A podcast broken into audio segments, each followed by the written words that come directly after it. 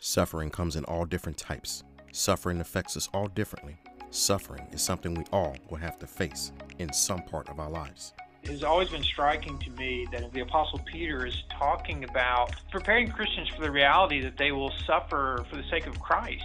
The question around suffering challenges our faith and even questions our belief in our Creator. We all know the story about Job. He loses his health, his wealth, and his family, yet he is still faithful to God. Immediately say that to other people but find that I have difficulty trusting that myself and I worry and I fret. And we all have our own personal stories of suffering. When we go through a season of suffering, are you faithful to God? Does your faith get you through your season of suffering? When we hear the English word peace, we think of simply the absence of conflict. Are you trusting in God and His Word? Or are you willing to curse God and blame Him for all the suffering you endure? Stay tuned for this discussion. The Ear Evangelical and Reformed Christian Podcast. Welcome to The Ear, the Evangelical and Reformed, a Christian podcast that urges you to think deeper and draws you closer to God through faith. Through powerful sermons, teaching segments, and discussions, The Ear hopes to give you a different perspective on secular topics from a Christian worldview. He who has ears to hear, let him hear. Please welcome your host, Brandon Queen.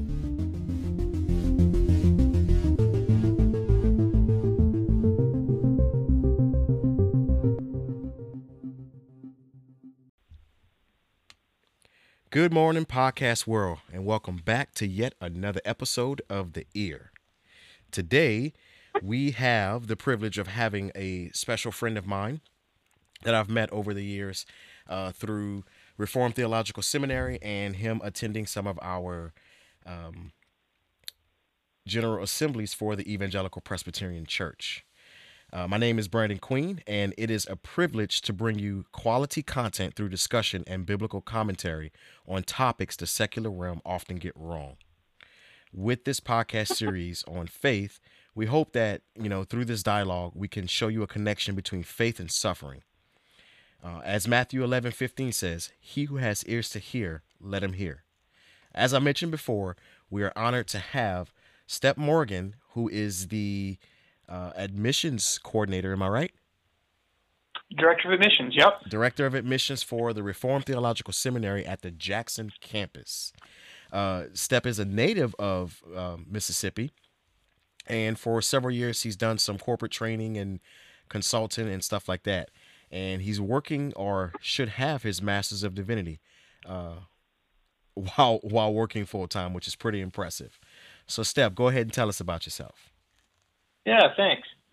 Um, yeah, so began my career in Christian camping and thought I would do that all my life, but um, found myself with a young family that needed more time than I was able to give, and so spent um, a few years working in the service industry and, and eventually becoming a consultant and trainer in the area of customer service. And and um, while we were doing that I was also given the opportunity to serve the little um, Presbyterian church where we were members in increasing fashion and eventually was ordained and installed a ruling elder. And at the encouragement of our church um, moved back home to Jackson, Mississippi to enroll as a student here at RTS. And partway through my studies, had the opportunity to join the staff. So I've now completed my studies and have been on staff uh, as director of admissions for four years now. And love RTS and the opportunity we have to serve the church by preparing pastors and other leaders um, to work in the church. I'm married to the lovely Jessica. We have five kids. We have a a 19 year old daughter who's a sophomore at Gordon College. We have an 18 wow. year old son, a 15 year old daughter, an 11 year old son, and a nine year old son. So uh, things are always busy at our place. interesting. Interesting. All right. So, um, how old are you? I'm just curious. Yeah, I am 46. All right. So you're still young. Still young. love that. Love that way of characterizing it. Yes, I think so too. nice. So I'm actually a ruling elder as well um, here at my church in Thibodaux, and I gotta I gotta admit I really enjoy being an elder uh, in my denomination. It's it's a fun. Um, yes, it's a lot of work, but it's a fun position to have, especially if you love serving people. Um, yeah, that's that's exactly right. It's a, it's a real privilege uh, as well as a great responsibility. Um, in the last chapter of Hebrews, Christians are told to um, cooperate with the elders of the church because they're men who will give an account uh, for their souls, and so it's certainly a great responsibility, but it's also a sweet, sweet privilege. And uh, so appreciate you serving in that role and um, and caring for God's people. Oh yeah, I love it. Absolutely love it. One of the things that um is pretty unique about my positioning, if you will, is I I'm the first African American elder within my denomination to actually be installed as an elder at my particular congregation. Mm. Um and eh, my pastor made light of that at my grandmother's funeral um, because my grandmother died the month before I got installed as an elder. Um, my grandmother was excited about it when she found out. Um, I was, I'm gonna be honest, I wasn't excited. Um, because it, it was like you know, elder that's for old people, and I, I don't mm-hmm. understand mm. why they're choosing an immature uh, guy uh, at the age of 27 to be their elder uh, at the time. I'm 33 now. And I'm like, you know, that doesn't make any sense. Uh, I'm going to tell him no. You know, I'm going to tell my pastor I'm too young. And then obviously he comes back with first and second Timothy uh-huh. to, yeah, you yeah. know, basically debunk my, my reasoning for not wanting to be elder. So I, I became obedient. I prayed about it. Uh, and one of the things that God actually allowed to happen was I went to a coworker uh, and he and I, you know, were talking and I was like, yeah, my, my church wants me to be an elder and obviously I have to explain what an elder is to most people. You know, and after explaining it, you know, my buddy's like, you know, you're already doing the work. Why not just continue doing it? You just now have a title. And, mm. and I was like, you know, I hate it when you're right. but it was God literally saying, do the work of the church, you know, accept this road. This is what I'm calling you to. And yeah when you're obedient to God and you actually listen to what He says, you actually enjoy the work there is. Uh, that's yeah. that's ahead of you. So, and in that there's suffering, and in that there is, um, you know, I'm not gonna say a loss of faith, but a lack of faith at times, and there's also the, a time where you you just want to give up, and I think you know what I'm talking about when I say that. Yeah, for sure. You know, this wasn't exactly what we, you know, discussed when we, we talked about the things that we might um, dialogue around. But um, given that you we've we've talked about elders in the church and we've talked about suffering, it, it has always been striking to me that in First Peter chapter four, the Apostle Peter is talking about he's, preparing Christians for the reality that they will suffer for the sake of Christ. Right. He's you know he's, he says I'm paraphrasing here, but he essentially says, look, I'm not talking about the kind of suffering that everybody goes through, but I'm but I'm saying by virtue of being a Christian, you're going to suffer in some unique ways.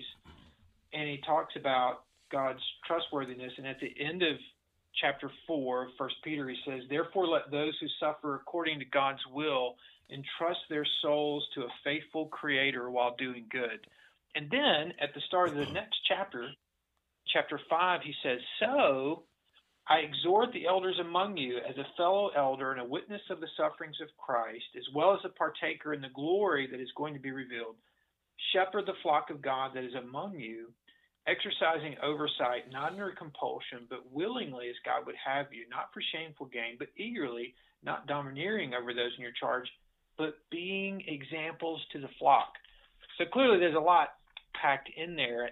I think one of the things that we miss sometimes because it's there's so much packed in there is that one of the primary things I think Peter is saying is that God has given his church, Christ has given his people under shepherds, uh, following his example, in part to model for them Peter's command here to entrust our souls to a faithful Creator, even while we continue to do good. Elders are given to us in part to show us how to do that. So it, I think it's, I think it's wonderful that Christ has given us elders, and I'm thankful that that um, you're serving in that capacity. And and I think that um, one of the reasons that we have elders is because God's people um, will experience suffering.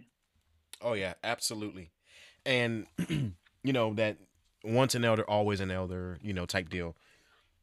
One of the things that I, I do take pride in is, yeah, I'm young, but the members of my church that are older, they're obedient too because they listen to uh, my voice is heard. You know, I'm thinking maybe I shouldn't talk in church. These people have way more life experience than me, and you know, it, it was an older member that said, you know, you have life experience too and that doesn't negate the fact that you're younger mm-hmm. you know and it, it's look i try to find ways to get out of doing god's work at times and i always get put back on track you know and yeah.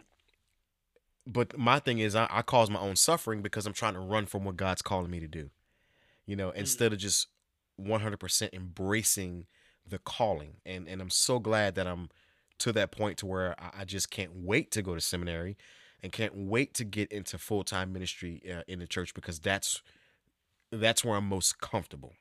Yeah, you know. Yeah.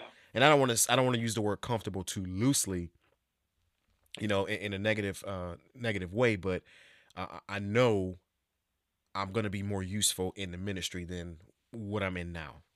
And that's just my opinion. Well, I'm sure that you're going to have lots of additional opportunities in front of you, and and my own experience is that it's of enormous help to have training through seminary, like you've suggested. But I don't want to downplay the way that that God um, uses His people in ordinary situations, and your role right now is a significant one. And and uh, you know, going back to Paul's instruction to Timothy again, um, and and also to Titus, he says, teach what accords with sound doctrine and I can't tell you how much I have benefited from faithful, godly elders, uh, certainly ministers, yes, but also the elders, the lay ministers, um, those who are called to shepherd God's flock. I have benefited from those elders' role in my life and serving me. And so, um, yes, I agree with you. I look forward with you to what's to come, but I, but I'm very, very thankful for the way that you already serve. Oh yeah, thank you, thank you. And again, it's it's clearly God, not me. Um, but there's this uh, level of obedience that we all have to endure, and there's also this level of suffering we will endure. It's just how faithful are we to that suffering, uh, and allowing God to work in us, if if that makes sense. Sure. Yeah. So let's go ahead and dive into some questions here. Um, and, and you have yeah. a you have a very unique story um, that we want to that I definitely want to unfold to show um, how your suffering uh, produces endurance. Um, so first, you know, since you are a seminary graduate, I want you to give me the biblical meaning of faith. Yeah. So um, there's a sense in which that's really tough. Um, so I'm sitting here in my office, I'm looking over my shelf, and and um, one of the tools that that um, has been given to me to use is this multi-volume set of books by two German scholars, and Ooh. it's called um, theologic the Theological Dictionary of the New Testament. And what it does is it looks at all the Greek words used in the original language of the New Testament in, in uh, Greek. And um, the word that we would most commonly translate faith is an entry that takes over 50 pages. So there's a sense in which that is not an easy question to answer. Hmm. But uh, but I also have in my office a wonderful tool that um, other men who've gone before, um, theologians and ministers who have labored to help Christians um, understand what it is the Bible teaches and um, be able to communicate that in a succinct way. They've demonstrated that there's a sense in which it's a simple question to answer. So um, several hundred years ago, a group of ministers and theologians and elders were gathered um, to articulate the Christian faith for um, for the people of England and, and Scotland, and um, they answer the question, "What is faith?" This way: Faith in Jesus Christ is a saving grace whereby we receive and rest upon Him alone for salvation, as He has offered to us in the gospel. Uh, so that's from the Westminster wow. Shorter Catechism. That's question 86. Wow. And you know, we we could say um, the Bible has a lot to say about faith, but when you when you drill down and you look at all of what it's saying, we see that ultimately our faith is to be in Jesus Christ. Um, that that's what the Bible is leading us to, and and and um, so these collection of ministers called the Westminster Divines, they had other things to say too. So they had longer um, expressions to articulate our faith. They have something called the Westminster Confession of Faith. And in, and in the paragraph about faith, it talks about the fact that um, this is, is a grace. It's a gift of God. It's by work of the Holy Spirit in in the person, and that um, it's actually God by His Spirit who who um, works faith in us or, or creates faith in us, and it's also God by His Spirit who nurtures that faith. Our faith could be strong or weak in varying degrees.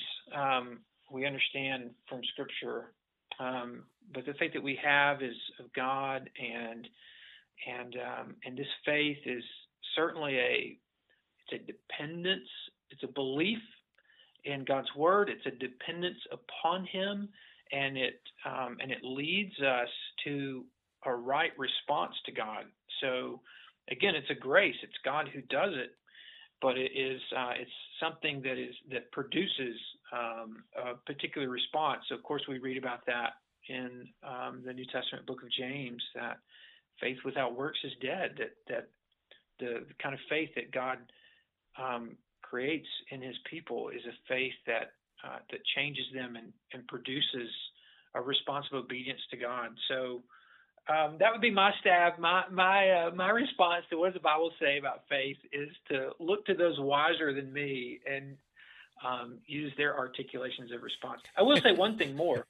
when we when we um, you know a famous place that we would look to in Scripture about faith is Hebrews 11 and, yep. and words that are very famous. Faith is the assurance of things hoped for, the conviction of things not seen.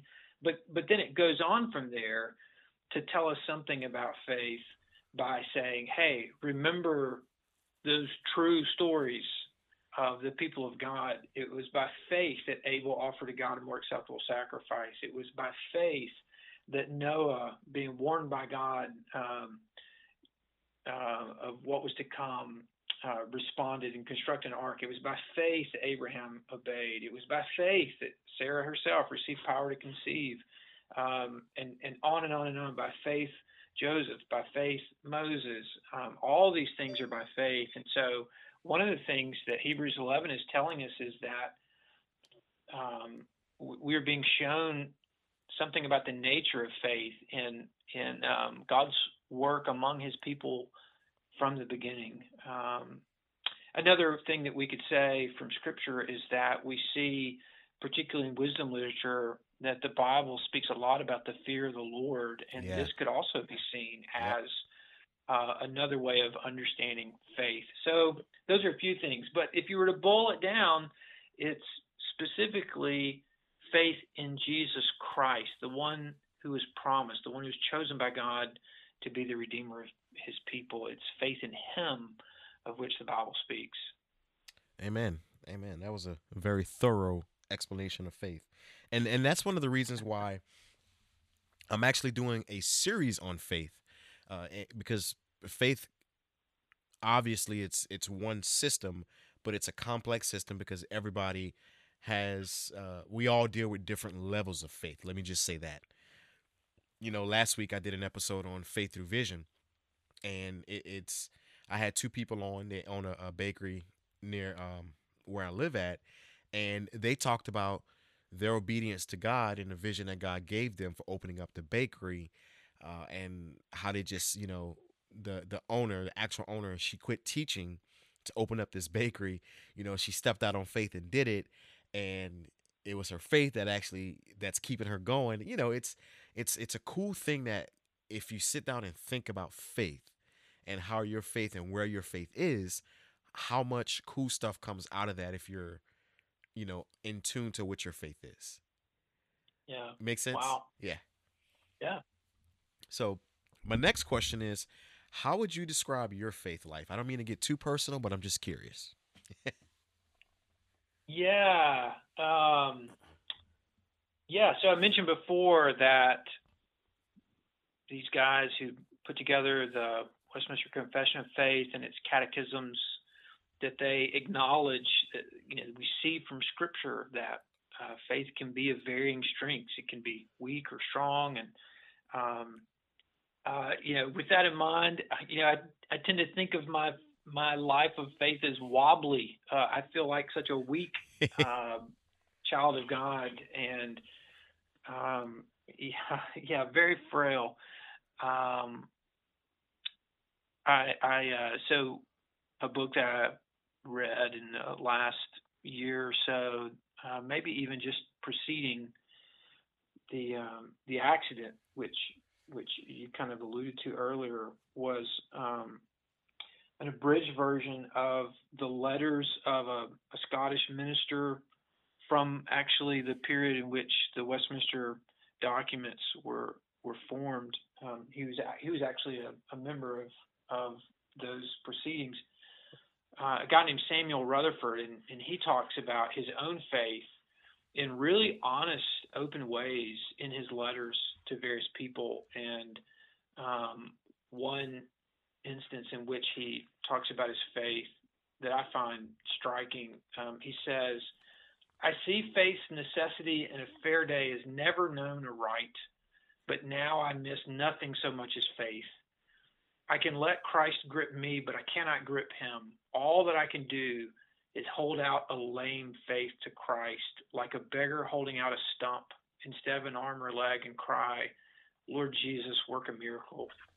And I think I think that's probably a, a much more poetic uh, way than I would uh, come to myself, but maybe a pretty accurate way of describing my own faith. It feels as though is this wonderful gift which I am um, unable to make use of. I need it entirely to be of God's grace. I need Him to strengthen my faith and nurture my faith. And I find that if it's a tool for me to grip Him, I can't use the tool right. I need Him to grip me, as Rutherford says, and and that is actually the the essence of our faith. So our faith in Jesus Christ is that He's done everything necessary to make us right with God um, in, in in two ways. That He has actively obeyed everything that God requires of His people, and then passively also He has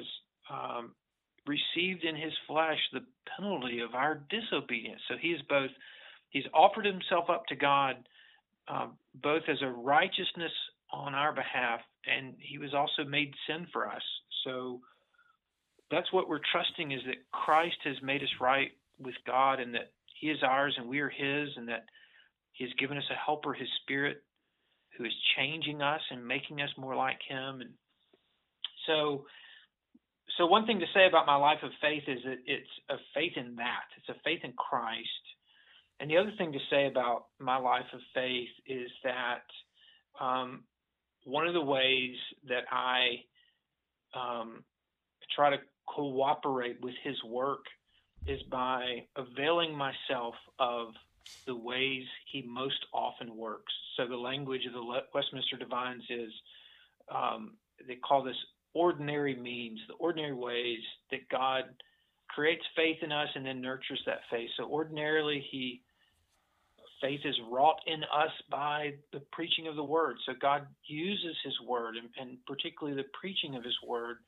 And then in nurturing the faith that he's worked in us by his spirit, again, the ministry of the word nurtures that faith, strengthens that faith, as well as the right use of the sacraments, baptism, Lord's Supper, and also the prayers of God's people. And so part of my life of faith is not being a lone ranger, but being a part of God's people and gathering with them to worship God on the Lord's Day on Sundays, the first day of the week, and um, and so there's something really special and significant about those means of grace in the context of corporate worship. But of course, we're wise to also be a people who, um, as families and as individuals, read God's word and come to know God's word and meditate upon God's word and hide it in our hearts. And we're wise to be people who reflect upon the significance of the sac- of the sacraments and that we anticipate being called to the Lord's table and prepare for that when we know that it's coming and uh, reflect upon His goodness and and um, and then also being a people of prayer. So those are things that I try to give myself to in my life of faith. Again, I feel so weak and wobbly and and uh, inconsistent and totally dependent upon Him. And of course, I am dependent upon Him. And by His grace, um, my faith is strengthened by those things. Um, you know, ministry of the Word, sacraments, and prayer. So. Uh, that's what my life of faith feels like to me. Well, it's funny you say that. I have three distinctive um, ways I describe my faith. Uh, the first way is um, you ever had a soggy waffle? Oh, yeah. you know, that, that's that's me and my faith sometimes. Like I'm just a soggy mm. waffle and I'm just I'm covered in in all this guck and my firmness, you know, this is me saying my firmness is not there and I basically take that or let me rephrase this. I try to take that from God as in, you know, I can fix it on my own, I can be strong again, but I'm just a wet, soggy waffle. Mm. And I can only be strengthened again by my faith in God and by his dying of my sins. Um, and then the next way I describe my faith is uh, think of a merry-go-round that's broken. Okay, because our life, you know, goes around and around and around. So if you look at a merry-go-round that's broken and it's wobbly, it, it's gonna you're gonna look at it like that's a that's a messed up merry-go-round. Well, that's my faith also at times. And then the last way I describe my faith is a broken piece of concrete. Okay. I'm strong in areas that I know I can be strong in, but I'm weak in the areas, you know, that, for example, I don't think I'm worthy enough to be even considered a child of God. And, and that's just the nature of us as sinners, you know. But I have to keep reminding myself that, you know, He's the propitiation for our sins and not for ours only, but also for the sins of the world. And that's from uh, First John uh, chapter 2, verse 2. You know, Jesus is the propitiation for our sins. You know, so my faith should lie in the fact that Jesus came and died and bled for my sins. He made me right before the Father. Yeah. But every now and again, I'm just that wet, soggy waffle. it's probably a bad uh, explanation to describe my faith, but it, it's I'm a wet soggy waffle. Can't help it. yeah. Well, well, praise God for His crispening grace. Yes, sometimes I just need to be burnt in that. All right. So, Step, is there any particular incident that challenged your faith? Yeah. So you know, nothing comes to mind. So we'll, we'll talk in a bit about a very significant incident in my life which has occurred, but in God's grace, it's not that that has challenged my faith. What I find most challenges my faith is the much less dramatic stuff, the sort of humdrum of life, and when I give myself or when I fail to give myself um, to the you know the, the, the ongoing work of of being under God's means of grace. Those are the things that actually seem to challenge my faith more. Um, one of the things that um, that you had mentioned that we might talk about is, you know, why does God permit difficult things? And I think right. part yeah. of why He permits difficult things is that he would be glorified. And that's not to say there's some aspect of his glory that's lacking, but rather it's to say that his glory would be revealed in yet another way. And you know, when we read about when we read in the Bible about God's glory, we we are being led to recognize that God is the most weighty of, of, of any idea or thing we would experience. He is the most beautiful. He is the most worthy of adoration and enjoyment and praise and, and obedience and so forth. And every day as I walk around in this world, um, I have the remaining corrupting influence of sin, and I have in front of me a, a system of interactions with man, a system of belief, a system of values which is hostile to God. And I have an enemy, hmm. um, an adversary in, in the devil, who would have me believe a lie and would have me believe that rather than God being glorious, it's something else or some collection of something else.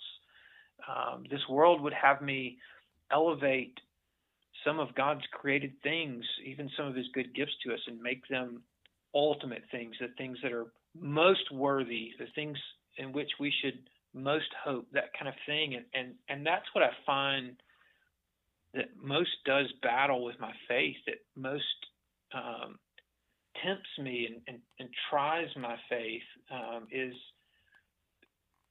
um, basically failing to be in God's word and and um, having my vision clouded by the values of a system that's hostile to God.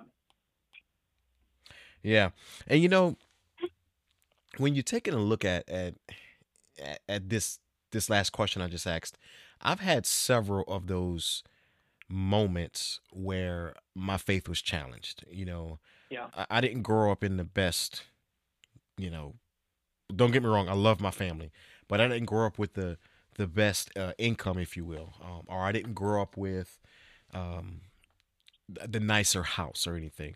I grew up poor. I grew up living in government housing, and I grew up with a mom that was on drugs, and my grandmother raised me. You know, you would think a, a kid that has to live in that or endure that as a child, they're not supposed to have faith. Mm they're not supposed to believe in God. They're not supposed to be the one to succeed. They're supposed to be trapped in that in that lifestyle to where they're dependent on um, other people or the government, if you will, and there's no way out for them. That's the mindset they're supposed to have. Yeah. But by yeah. God's grace, and for Him choosing me and others like me, I know I'm His. Okay. Yeah, that's right. However, I'm still human and I still struggle and I, I have struggled with that a lot as a kid.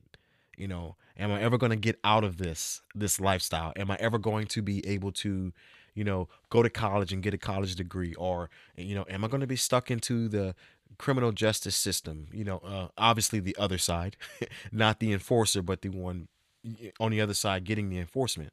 You know, am I going to be this this uh, person that evades the law or just has no respect for women, has no respect for himself or anybody else. But am I going to have that faith and see that God actually is pulling me into a direction of worship toward him to where he gets all the glory? Yeah. You yeah, know. That's, yeah. And then as I get older, I struggle with other things that challenge my faith, you know, being an adult, uh, I will go back to being a kid any day. you know? Yeah. But it, it's just those moments where you are sitting down and your back's against the wall and you're trying to figure out what's the next move. And the next move is just simply trusting in God, putting your faith 145% into who He is and what He's done. Plain and simple. Yeah. Yeah, I'm so glad that you said that because I don't want um, I, I do I do want to stress again that the things that I've experienced are by God's grace, and the challenges I face maybe are, are different from some people's, but are in in some sense the same. And and I don't want to discount the fact that people do many many people um, they have dramatic moments where a specific incident or a crisis or an ongoing aspect of suffering um, challenges their faith. And it's only by God's grace that that is less my story.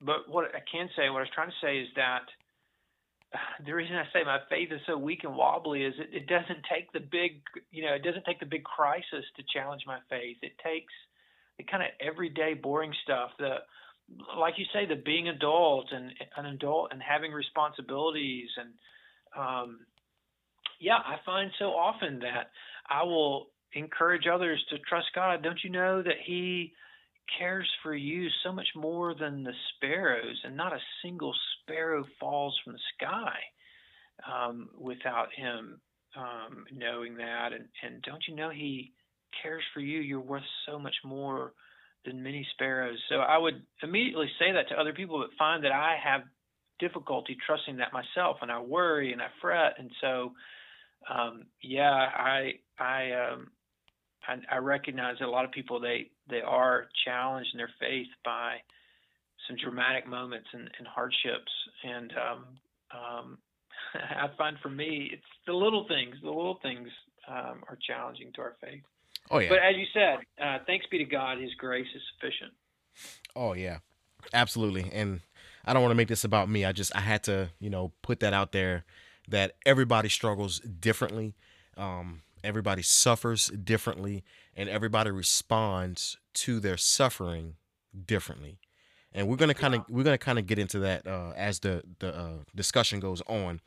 But my next question is uh, you know step has your faith strengthened over the years? Yeah definitely.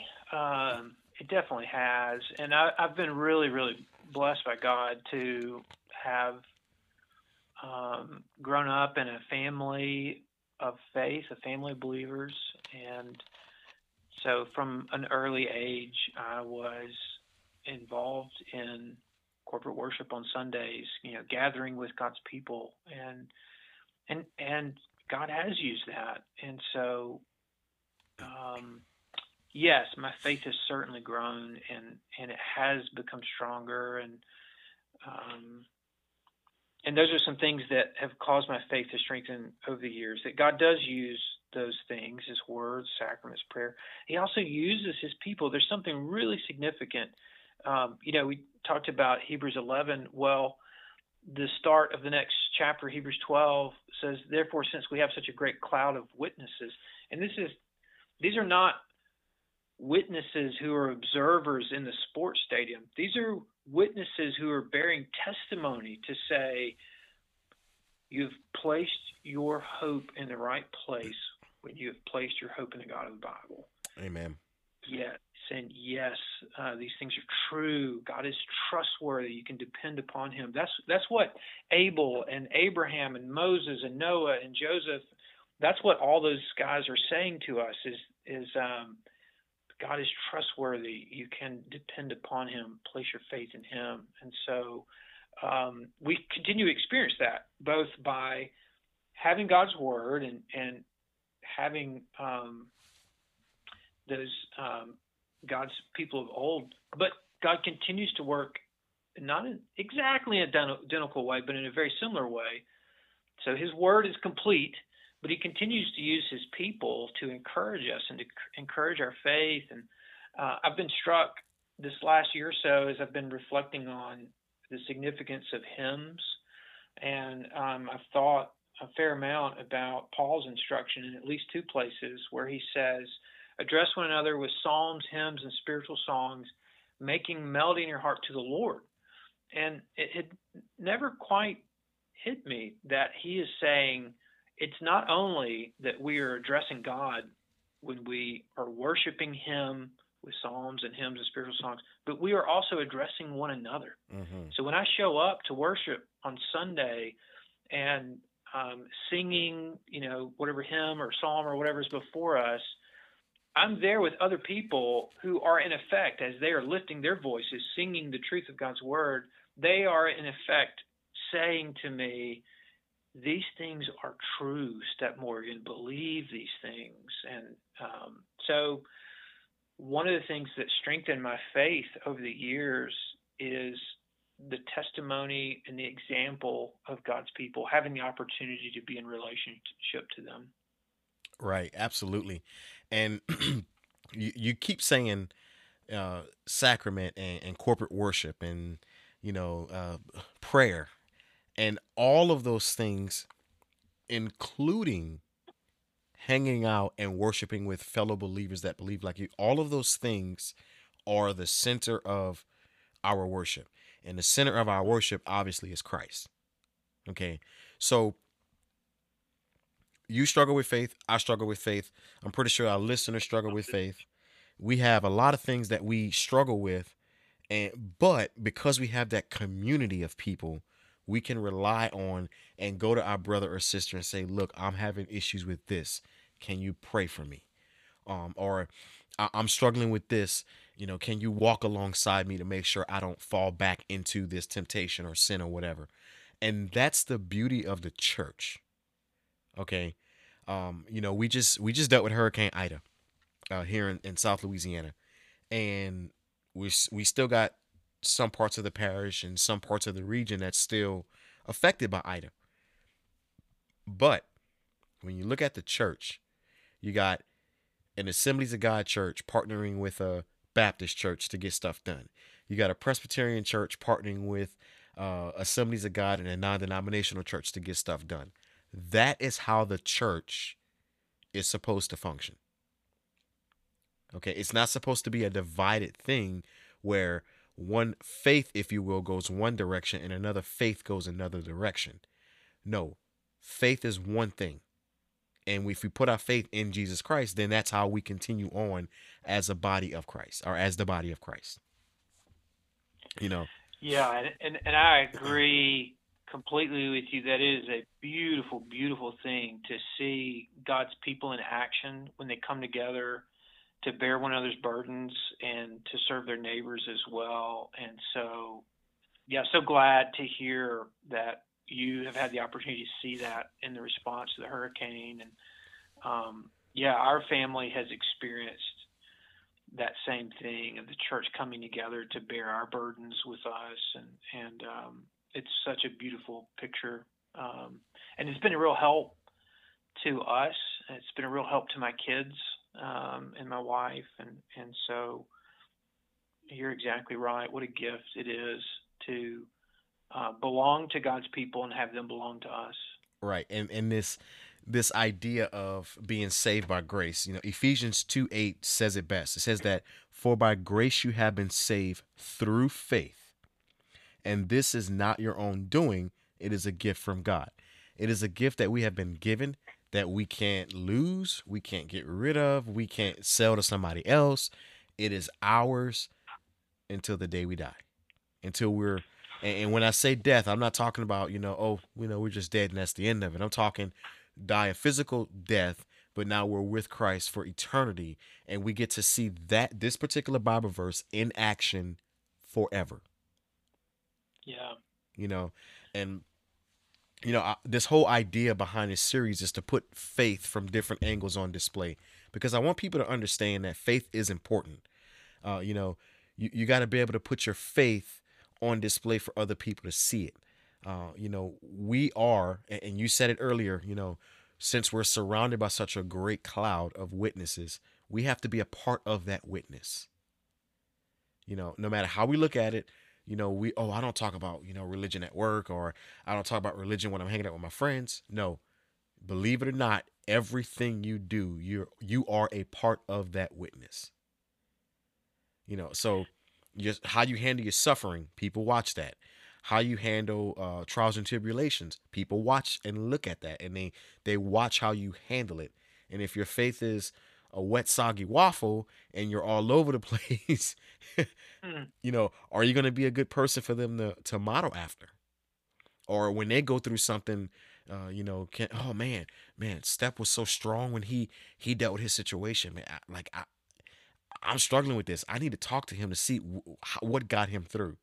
And then that's the moment when God says, "All right, Step, this is what happened to you. It was bad at this time, but you know, now you get to see why, you know, and now you get to help someone else, you know, and you're the vessel that God's choosing to do that particular work." You know. Mm. I don't mean to preach, but uh so what does the Bible uh teach about faith? Yeah. Um, so we've, I think we've discussed a good bit of that, but um, one of the things that that uh, the Bible also says is without faith is impossible to please God, and that um, so maybe one of the things that we've not brought out is the exclusivity of faith. There's no other way by which we will be reconciled to God. There's no other way by which we will come to know the one who is most glorious, the one who's most worthy of our focused attention, of our striving, of our obedience, of our all. You know, everyone is striving after something, and that's a that's a perverted response to the fact that they're made by a glorious creator. The only way we'll know the God who made us is via the means that he provides. And as you said, um, it's by grace alone through faith. And our faith is not something that we bring to the table, it's not something that we bring to this arrangement. He gives us faith, but um, we'll only know God by faith. There's no plan B, there's no um, means which we can create. And there's a fullness. So you talked about it's not simply that we live this life and that we die. There's a great hymn that we sing, It is Well with My Soul. And Love in that, that hymn, hymn. we cry, cry out to God, Lord, haste the day when our faith shall be sight. So we talked about we see things in this life, we see things in the lives of our brothers and sisters which help our faith. They're aids to our faith. They're little glimmers of God's glory as He's at work even now. But there's a fullness that's still to come when we're um, rid not only of the guilt of our sin, but rid of our sin entirely. And when our bodies are resurrected and made like unto Jesus Christ's glorious resurrected body, when we are done with sickness and with death, and when Christ will wipe away our tears, um, there's a fullness when we're with Him, um, never more to be parted. So that's certainly something that the Bible teaches us about faith is that there is a fullness yet to come, and there's an exclusivity to the means that God has provided. It's only through faith in Jesus Christ that we will be reconciled to God and that we'll know the fulfillment of this great longing. So that fantastic little tool, teaching tool, that's what a catechism is, the Westminster Shorter Catechism. Its first question is essentially, what is a human for? And and the answer is to glorify and enjoy God. We long so much to enjoy something, and um, and that actually is good. But where it goes wrong is when we're looking to enjoy something other than God. God is the most glorious one, Right. and uh, it's by faith in Jesus Christ that we're reconciled to Him, and we'll know the fullness we long for someday. You know, and I'm gonna play with some words real quick, and and I've done this before. Uh, I've done it in a couple of debates in college, and I had fun with it. You know, so God gives us that faith, right?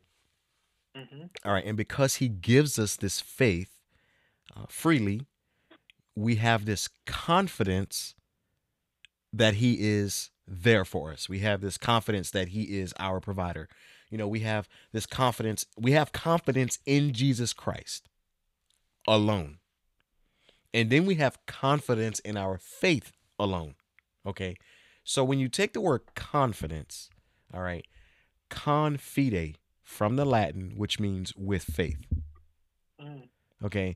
So if God is giving us this faith, we're not we now have this confidence built up, this with faith built up to where we know wholeheartedly who Jesus is, what he came to do, why he did it and the benefit that I get from it. Mm. Yeah, Okay. And and with this with faith, I repent of my sins and I know exactly where my assurance is in Christ Jesus. that's good. You know. Yeah. So I'm a bit of a word nerd. Mm. Hey, words are good. Words are powerful things. Yeah, and if you use them right and you know not let the media twist them to mean something different, then you know um I- I'm always one like if you see me in church, uh I'm I'm the definition of the frozen chosen. Uh Mm. and, and and it's not because I'm not into the music or the person leading the music sucks or anything. It's not that. I listen to the lyrics because the lyrics make everything make sense. Okay? yeah. it is so easy to get lost in the the melody, the the tune of the music, the the beat drum, the the lights. I just can close my eyes. Well, I can't because I'm controlling the live stream, but I'll just close my Hmm. eyes and just listen at the lyrics. And the lyrics actually make sense to me. All right. Now, you might know this old hymn. It's actually one of my favorite. It's uh my faith looks up to thee. You know that one? All right. Yeah. Oh yeah. And the first verse literally says, My faith looks up to thee, thou Lamb of Calvary, Savior divine. Now hear me while I pray. Take all of my guilt away. Oh, let me from the day be wholly thine. Mm. Like, I don't know what these people were thinking back then, but they just know how to write. Yeah. You know, like yeah. That is just a that one verse is just so captivating. And it's actually i call it the pill of faith. It is the capsule of, of faith. All right? In one verse. Now i'm not saying this is better than what the bible says about faith but in the song that just all of faith is in that one verse. Yeah. all right. So the next question you may be able to answer, may not be able to answer, but I'm going to ask it anyway. Why is it so hard for most people to have faith in God? Yeah, so I think the Bible explains that, and we we see in our first father and mother, Adam and Eve, a response that if we're honest with ourselves, we see in ourselves a response to God's goodness, a response to God's command, um, and that's a response of, of disbelief. So Adam did not believe God; he disobeyed God. So God said to him, "Hey." I have made a really wonderful world here, and I'm giving you a job. I want you to fill it up. I want you to have a bunch of kiddos. I want you to tend this good earth that I've made. I want you to to organize it, to bring it to even greater order. Um, and you can eat of any of these trees in this garden except for this one. On the day that you eat of it, you will surely die. And rather than believe in God, Adam chose to believe a deceiver, the, serpent, and the serpent said to him basically, "Hey, God's holding out on you. If you want what's good, if you really want to flourish, you got to take things for yourself."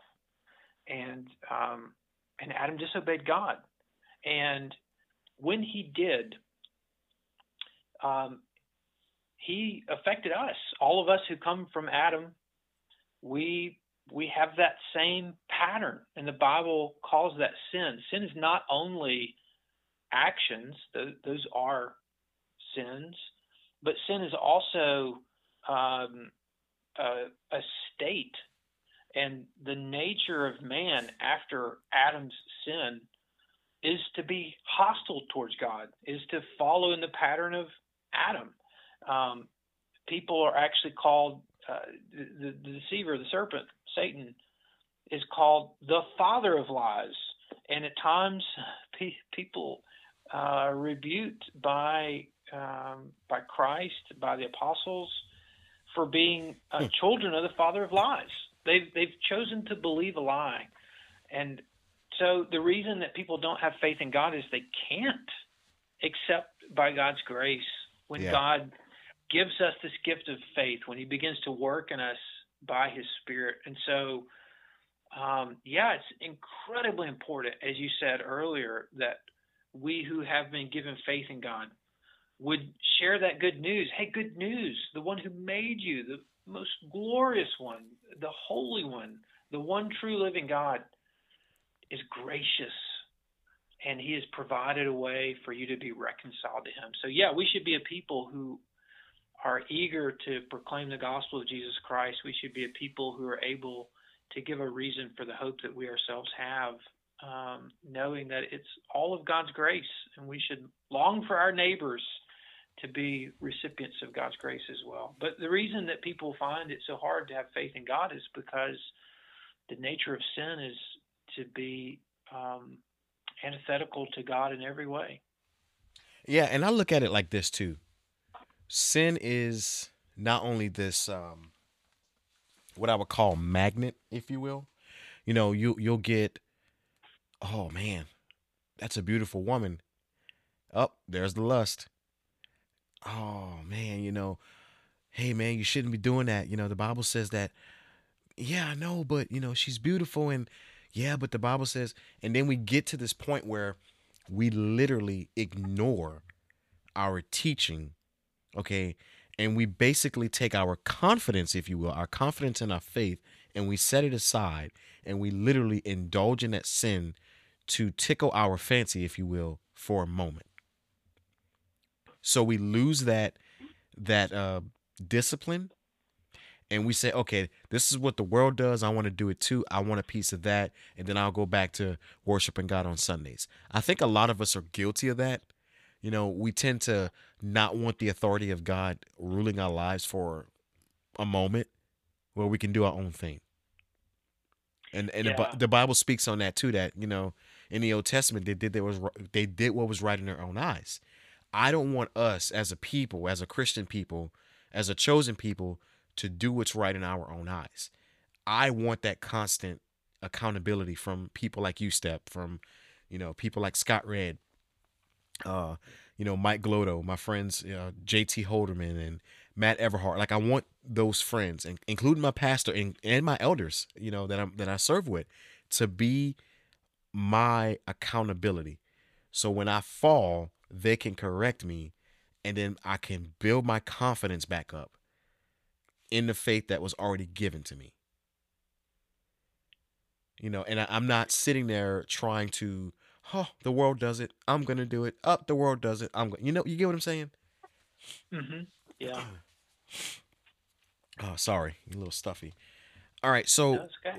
we're gonna switch the the dynamic of this conversation. We're gonna talk about suffering for a moment. Um, so what is the nature of suffering, Step? Yeah, boy, how to how to express that in a succinct way? Well, suff- maybe maybe one way to think about suffering is it is the opposite of um, of what God designed for us. So, you know, in the garden, Adam and Eve, before they disobeyed God, um, everything could be characterized by flourishing and the Bible talks a lot about um, something that we we use the English word peace to translate, but these days when we hear the English word peace, we think of simply the absence of conflict. But in the Bible, it's in it's the presence of flourishing, things being as they ought to be. And so maybe one way that we can think about what is suffering is it's it's the, it's the absence of peace. We're not flourishing. In fact, there's a presence of something that's working against that. And so I think the word suffering, when I hear the word suffering, there's certainly a connotation of not merely a one time event, but some ongoing thing.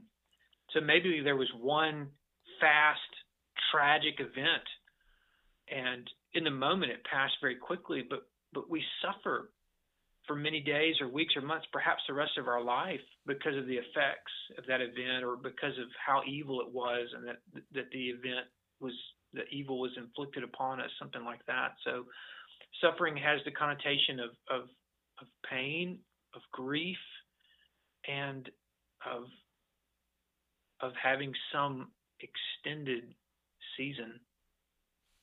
Right. Yeah. and you know, for me, suffering. You say it's a, it's the absence of peace. I like that. I, I never thought about it in that aspect. Um, but when I look at suffering, it's literally a lack of faith. Mm. You know, now, yes, we all will suffer in some capacity in our lives. Um, but if that suffering kicks our butt, if you will, if that suffering knocks us, you know, basically out of the park and we lose all confidence uh, in our faith and then we lose all faith in God, y- yeah, suffering is the absence of um, more than just our faith. Okay. So, you know, suffering could be a cold or someone's diagnosed with cancer and, they lose all faith. They lose all confidence in, in everything that they were taught.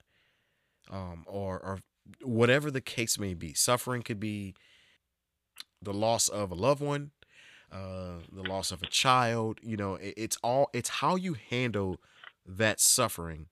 Are you going to lose your faith? Are you going to rely on your faith? Are you going to just stop believing in God because of it? How you going to, you know, how, how, why? You know, and, and what does the Bible say about suffering? Well, you and I both know the Bible says a lot about suffering. I mean, for goodness sake, take a look at Job. You know, Job lost his health, his wealth, his children. He lost everything. The only thing he didn't lose was his wife. Uh, I, I like to say he did lose his wife because she even told him to curse God and die. Yeah, exactly. You know, right. Yeah. So and he basically lost everything, but he still had that faith that saw him through everything. And because of that, God was abundantly gracious to him and blessed him again and again and again.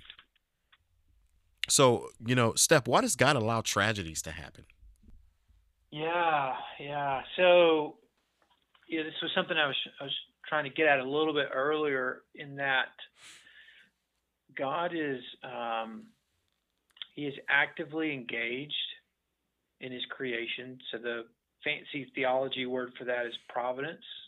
Um, providence is is God's most holy, wise, and powerful governing and uh, preserving, governing all His creatures and all their actions. So God is not the God of the de- the God of the Bible is not the God of the deist. He hasn't wound the top up and sent it off spinning, and it's just doing His own thing. He is still very engaged in His creation, uh, preserving and even governing what occurs. So why then does God allow things that are painful for us, that are difficult for us? Uh, why is it that He permits injustice to occur and evils to occur? What we find in the Bible is that God is greater than these things and that His resolution of these things is just. Why does God permit these things? Because He's He's wiser than we are and he is kinder than we are. He is more patient than we are. And we can trust that in the end, these things will not have been permitted um, ultimately. They will not go unanswered. The Bible is very clear that there's a reckoning that is coming. Um, there's this really amazing thing going on in Luke's telling uh, of Christ's triumphal entry to Jerusalem. When when Jesus gets to Jerusalem, he goes up on a high spot and he's looking out over the city and he weeps um, because the city didn't recognize the time of its visitation. And there's actually a word there that's used in the original language that implies a specific kind of visitation. It's when the king's ambassador comes. And when a king visits, when a king comes, he puts everything right. And there's actually a parable just before Christ's triumphal entry in Luke and just after, in which a king or a landowner, someone with authority comes and deals with their unfaithful servants and they wipe them out. Hmm. And Jesus is a king who, on his first visitation, could put everything to right by wiping us all out because that's what we deserve. Jesus is a king who comes twice. And on his first first visitation, he came and he was wiped out, so to speak. He came and bore what was deserved for the sins of his people Hmm. so that they would not have to bear it. But he is coming again. And he will he will come in the manner that is more to be expected of a king, and he will put things to right.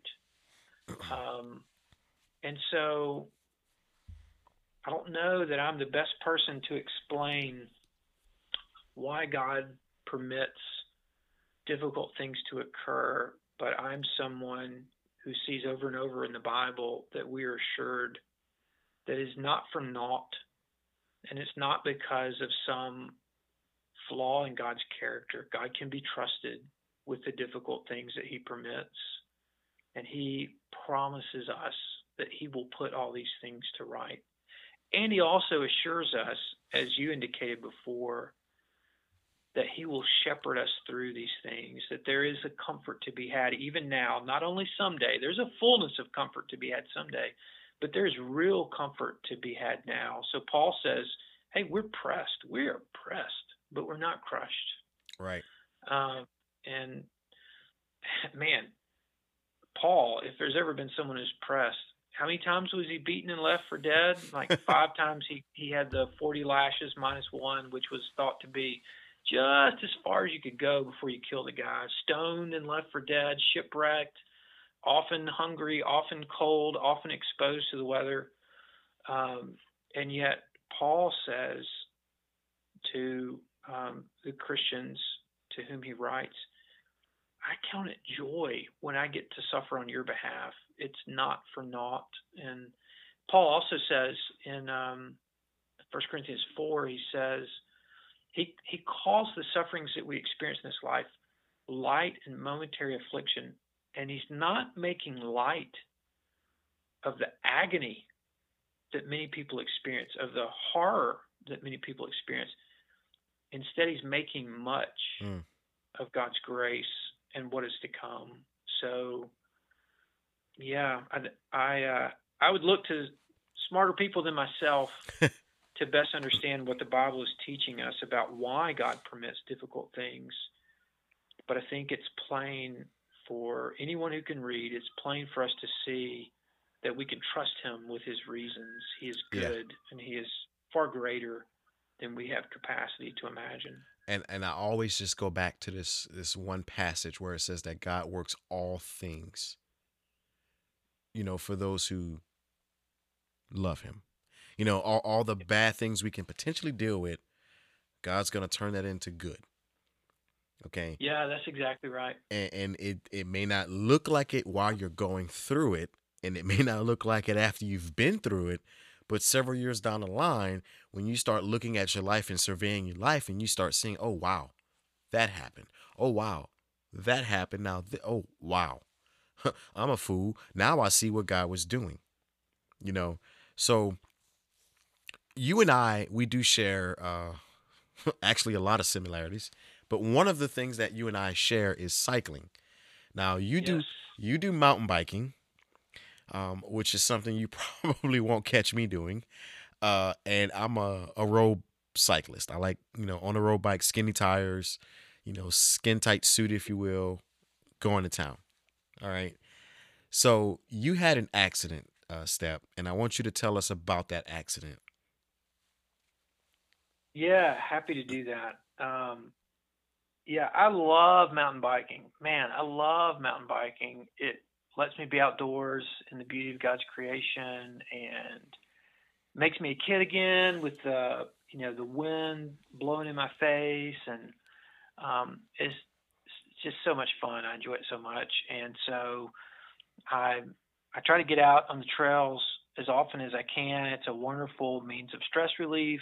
Um, I love that you characterize me as a young man, and yet I have reached the age where I have to pay more attention to exercise and so forth. And so mountain biking does all that stuff for me. right And um, we have a great little set of mountain bike trails here in the greater Jackson area. They're called the Ridgeland Trails. They're a few miles west of Ridgeland, which is just north of Jackson. We have about nine or 10 miles of, of really well maintained trails and a great, great, great riding community around those trails. And so over the past few years, I've um, tried to get out to those trails a couple times a week or more if I can. And just over a year ago on a Friday evening, I got off work about 15 minutes early and um, I knew that rain was forecast, and if there was going to be any chance of me getting to ride that weekend, it would be that evening.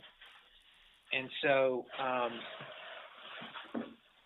on a Friday evening last October, I came home from work, told my wife, "Hey, I'm I'm to go for a quick ride, but then I'll right, be right back home for movie night, family movie night."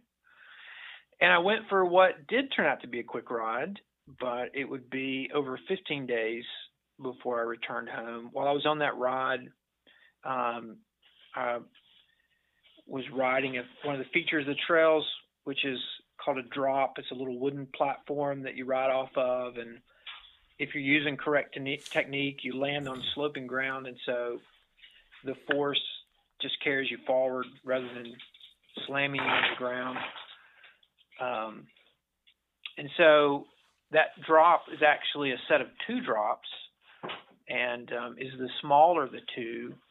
The I'd always really liked the bigger drop and thought, man, I really want to do this drop, but it's just big enough that a guy could get hurt. So what I need to do is I need to master the small drop so that I can be sure that I can handle the big drop without any danger. And so I set a goal for myself. Every time I went to the trails to ride, I would ride the small drop three times so that I could master it. And I had done that. I'd probably ridden that drop between 100 and 150 times.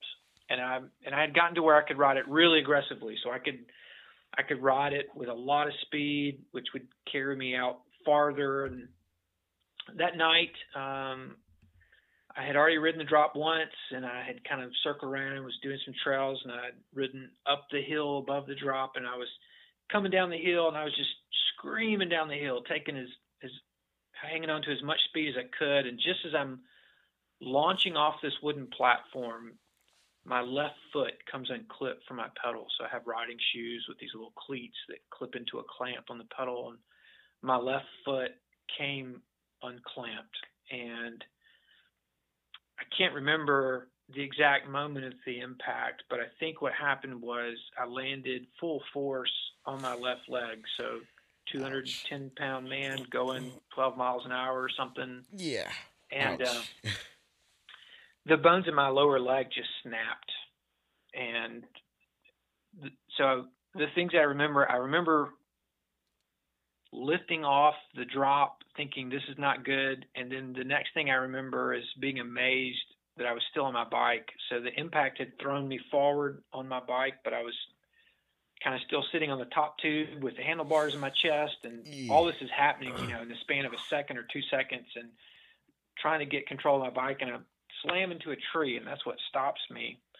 And I'm lying there with the breath knocked out of me. And I'm thinking, surely I have broken ribs and broken collarbones and all of that stuff was fine and when I when I got my breath I called for help and immediately some riders were there within a minute or so and we didn't have our phones but um, there were a couple of them and one stayed with me and one rider went to get our phones and and um, other riders began to kind of gather around us. They had heard my call for help and um, so I was there, and I knew I knew my leg was very badly broken, and I knew I would need help to get out of the woods. We were about a quarter of a mile up the trail from the trailhead, but I thought, oh man, you know, I'm going to spend the night in the ER, and we're going to wait, and then I'm going to have this huge body cast, and this Sunday I'm going to have to preach from a stool because I'm going to be in a cast and be on crutches, and what I did not know is that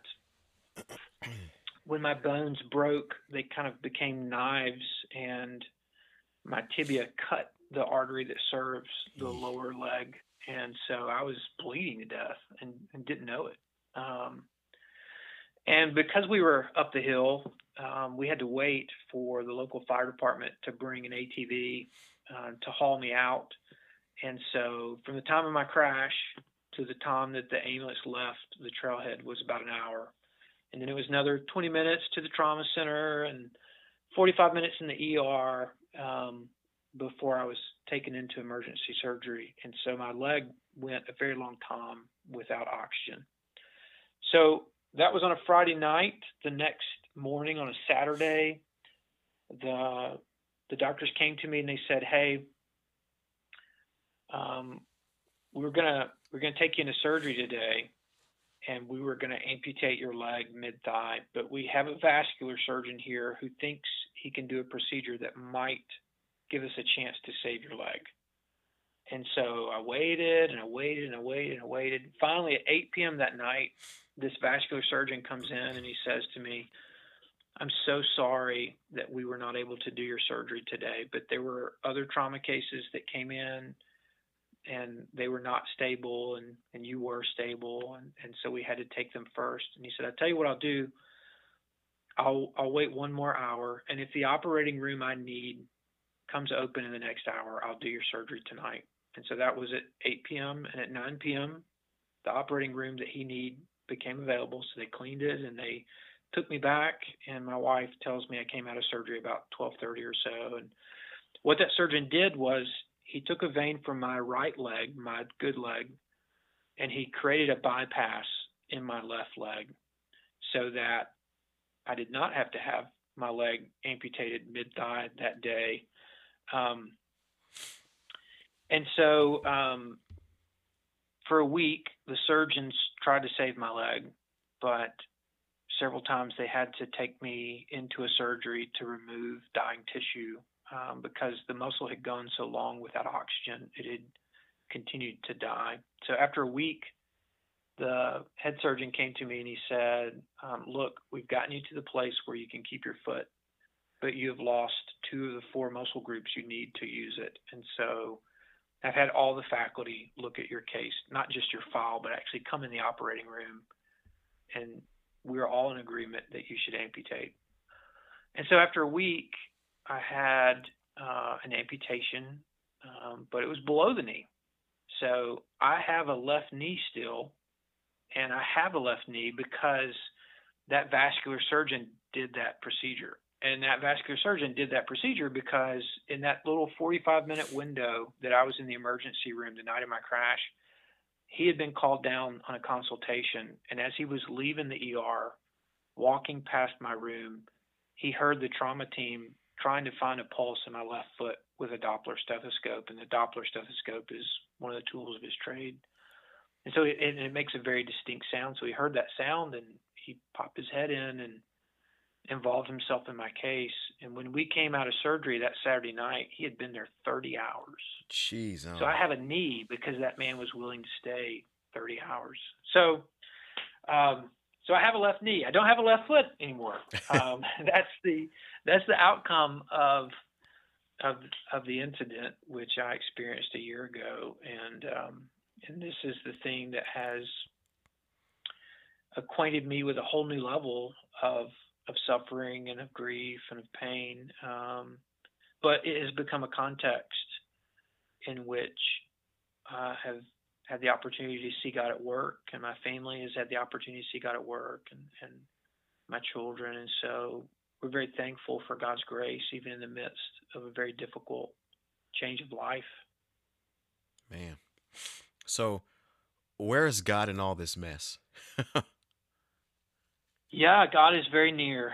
So God assures us in His Word, He's very near. And I know that um, even for believers, even for believers who would not call their faith wobbly, um, there are times of tragedy like this when God does not feel near and, and, and their faith is challenged. In God's grace, um, I was permitted to to to have an assurance that God was very near. So some of my first memories waking up that Saturday morning coming out of anesthesia was realizing that I have grace. And as we've reflected tonight, the Bible makes it clear our grace is not of our own making, it's a gift of God. And I realized I have faith. And if I have faith, that means God's at work.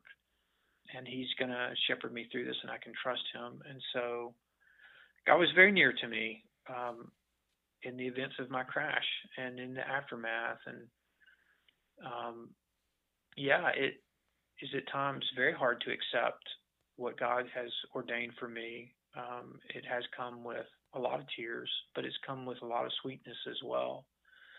Um, so, one of the things, in addition to having this very strong sense of assurance, is that I very quickly had a, a deepened appreciation for God's people and for the elders of the church, for the ministers that Christ has provided to um, lead us in the ordinary means of grace, to proclaim God's word, teach God's word, preach God's word to us, and to administer the sacraments for us, and to lead us in the prayers of God's people. Because I recognize those are the things that God have, has used to strengthen my faith, and and um, and my faith was so needed. Um, of course, our faith is always needed, but I was very aware of my need uh, of God and yeah. and uh, it's that hyper the role that faith played in that. Yeah, yeah. Mm, that's right. Yeah. You know, and I just think of Psalm 46, uh, verse one, I believe. You know, it, it, it. I might get this wrong, but it's God is our refuge and our strength, a very mm. present help in trouble. That's exactly right. Okay, yeah, you know, exactly right. So when I've never lost a, a, limb, you know, and, and Step, I didn't know you lost your leg. I didn't find out until this past summer um, that that happened to you. And I was like, man, wait, you what? you did what? And I had no idea that it happened. You know, but you you didn't you didn't mope around about it. You know, you were I don't know, it was like this it happened, so be it. I'm alive and I'm still God's child. Mm. Like that that's the the attitude I got from you whenever you told me the story originally. And it, it's I don't know how I would re, uh, respond if I you know lost a limb. I, I yeah. don't, you know. I'm not even gonna sit here and lie to you. I don't know how how I would respond to that, you know. Yeah, so. well, those are kind words for you to say, and, and I and I certainly hope that um, that I've been quick to speak of God's kindness and quick to express my appreciation for all the ways that He has been merciful to me throughout all of this.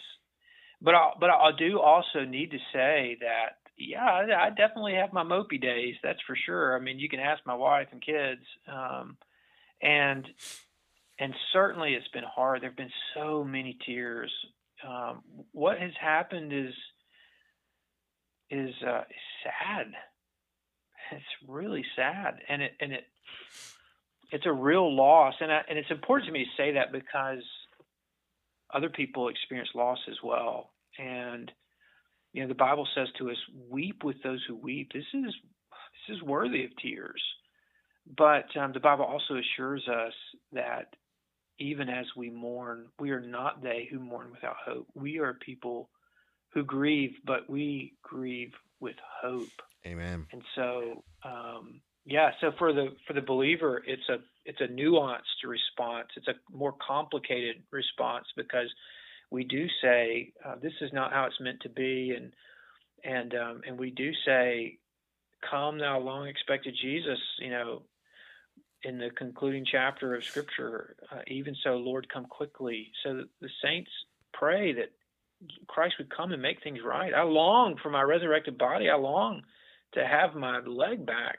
Um, and yet there is great, great comfort uh, to be had, uh, even now, by the work of His Spirit, uh, by the love of God's people. Um, one of the things that helped us, one of the things that helped me is that so many people prayed for me, and um, God heard their prayers. Uh, so this, so we're we've now hit the one year mark, and one of the things that I have most enjoyed this past year would be to bump into people around town or or, or even elsewhere, and um, for someone to be out and about with their kid and and recognize me and say, "Hey, Step, you don't know me, but my family has prayed for you." And to be able to bend down and say to that kid, "Thank you for praying for me," and to be able to say, "God, here's your prayers. He's heard your prayers for me. God has sustained me, and He's helped me, and He's comforted me, and He's been merciful to me in so many ways." So my ability to to accept what God has provided and to continue on, I, you know, I I owe that to God and His people. Uh, God has been pleased to hear the prayers of His people on my behalf, and He's responded with much grace. And so, um, yeah, I'm I count it a privilege to be able to to talk about um, God's mercy. Amen, amen, brother. You know, um, um, I'm looking up a, a hymn. It's one of my favorites, and I'm a I'm gonna find it here in just a second. But w- another question that I, I do want to ask you is, uh, when you lost your leg, you know, this is a touchy one. So was your was your pride affected, and did did your pride uh, interfere with your faith? Yeah, this is not a fun one to confess. It's not very flattering for us to be honest about our pride, but um, if you were to ask my wife, she's a very honest woman and she's very kind, so she would relay the truth in a kind manner, but she would have to say that I'm a very proud man and and yes, my pride works against my faith. Um, so how has my pride been affected? Well, in many ways, but in one way, I, I'm tempted to make this story about me, and I'm tempted to push for things um, out of a sense of pride rather than enjoy what God has given to push for more than I more than I ought to seek. So those wonderful tools that I've referenced a couple of times, the Westminster Confession of Faith and and the catech and the catechisms. Um, one of the things that they talk about is is help us understand when God has given us his moral law in the Ten Commandments, he is both forbidding some things and he's calling us to certain duties. And one of the things that we say is forbidden when God tells us that we should not kill is that we should not pursue things to excess. So mm. we shouldn't overdrink and we shouldn't overeat and we shouldn't we, we, we would actually use recreation to excess. Like we take good things and we make them harmful things by using them to excess. And my pride tempts me to do that. Um, and it's by faith in God that I'm able to to rest and to say enough and to enjoy his gifts for what they are. They're gifts. They're not ultimate things. They're not adequate as substitute gods or as substitutions, you know, for for his plan. So yeah, my pride affects me in a lot of ways. It it doesn't embarrass me to for people to see my prosthesis. In fact, I have the other thing. I'd rather show it off. I want people to think I'm hot stuff, you know, because because I have a prosthesis, that kind of thing. But but I do recognize that that is a danger, um, and and that's harmful to my faith and and um, leads me away from dependence upon God and tempts me to trust in myself or other things. So that's definitely at play in all this. Well, now you have a permanent reminder.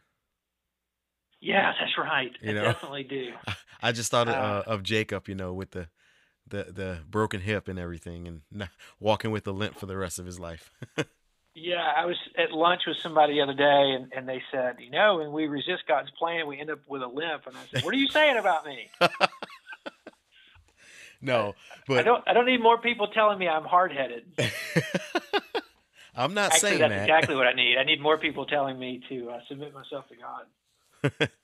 No, but I came across the hymn I was looking for, and it's actually one of my favorites. It's "Rock of Ages," and mm.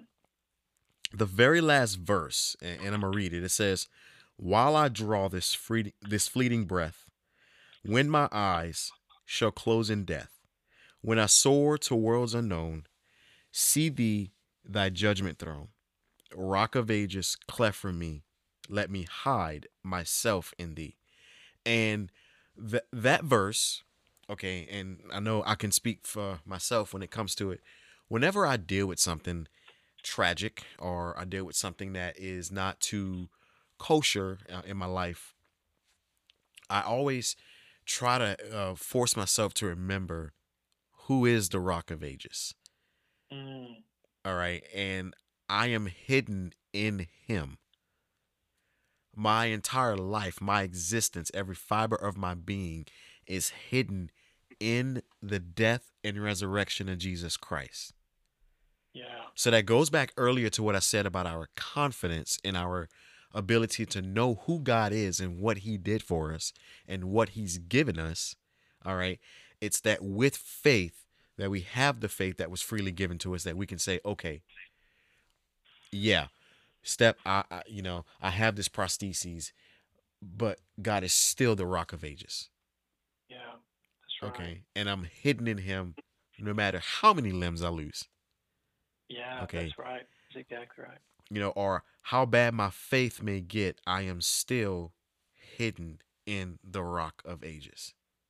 Hmm. You know, just the, the title of the song in and of itself, Rock of Ages. How long has this thing existed? how long has this God existed?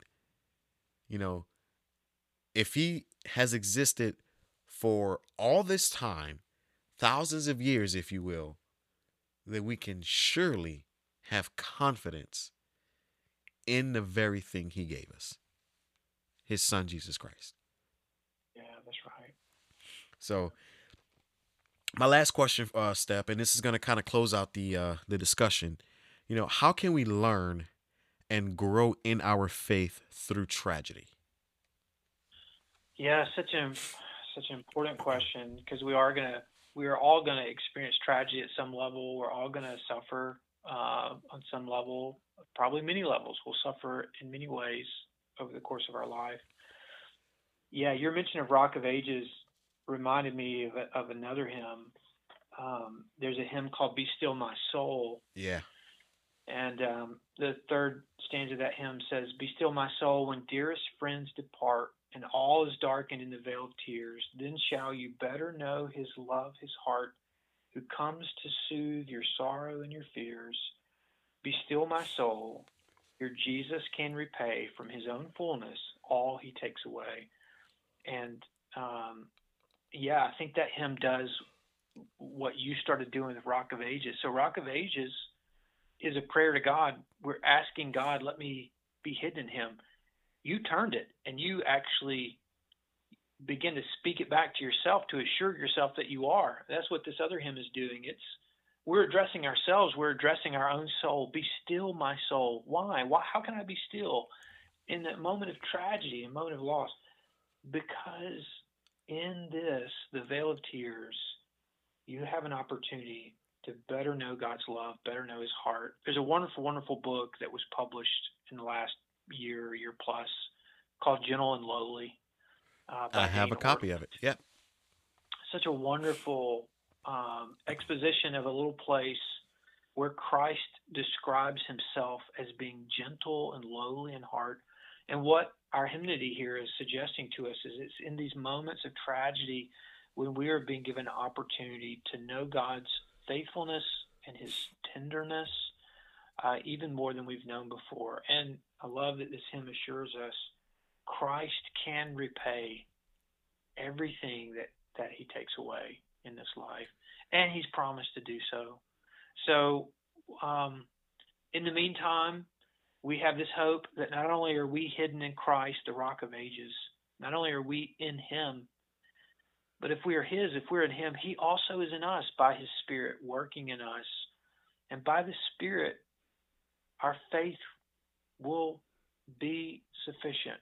It'll, it'll the spirit will nurture our faith and amen these moments of hardship as undesired as they are by us when God leads us through them, we can also say, despite the loss, despite the grief, there's also sweet blessing because it, they are moments in which we are better acquainted with God's love for us.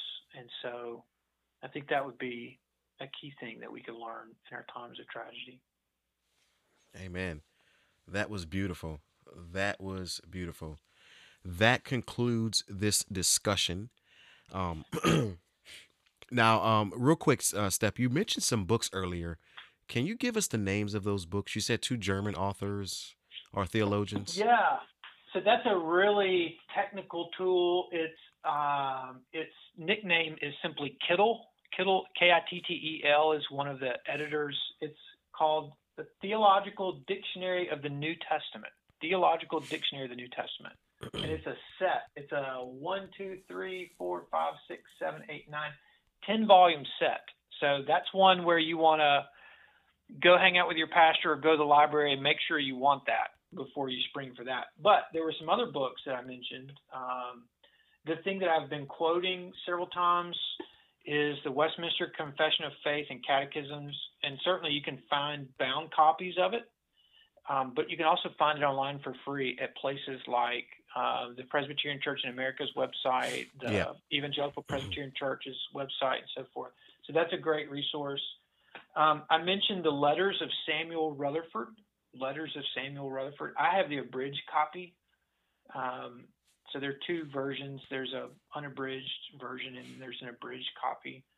And then one that I didn't mention, um, but has been a really sweet help, is a little book from the same era as Samuel Rutherford called The Bruised Reed Hmm. and um, it's just full of comforting things. It's by a Puritan minister named Richard Sibbes, S I B B E S. And then the book I just mentioned just now is Gentle and Lowly by Dane Ortlund. Wonderful book.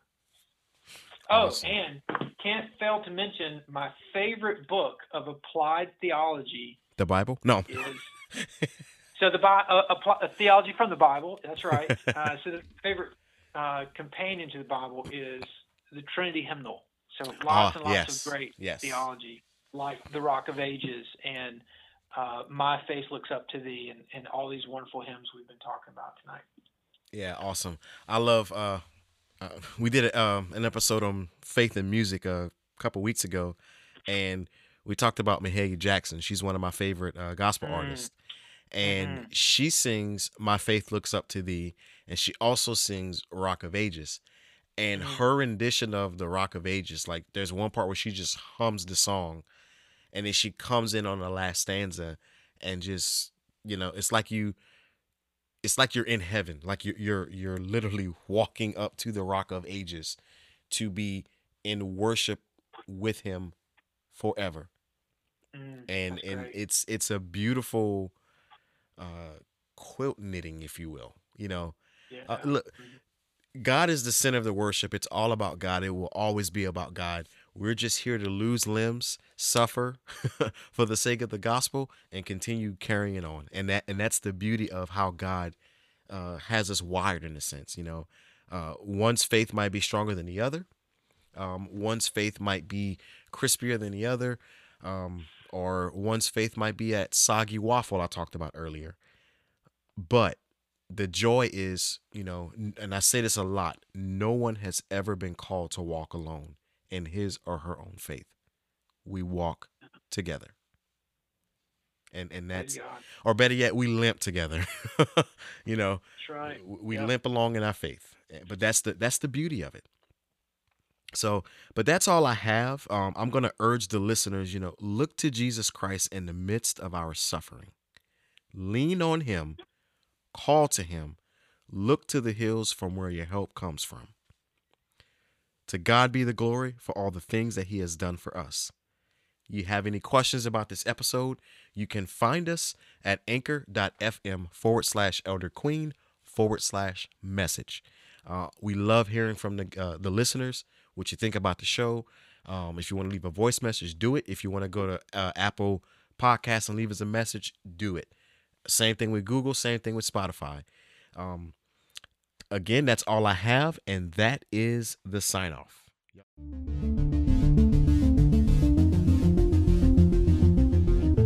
You have reached the end of yet another episode from The Ear. We hope that God's Word remains on the ears of the listeners. We pray that this podcast would urge you to go forth and spread His good news to the world. Thank you for tuning in. Please don't forget to subscribe to our podcast. See you at the next episode. God bless you, and may His glory shine upon you.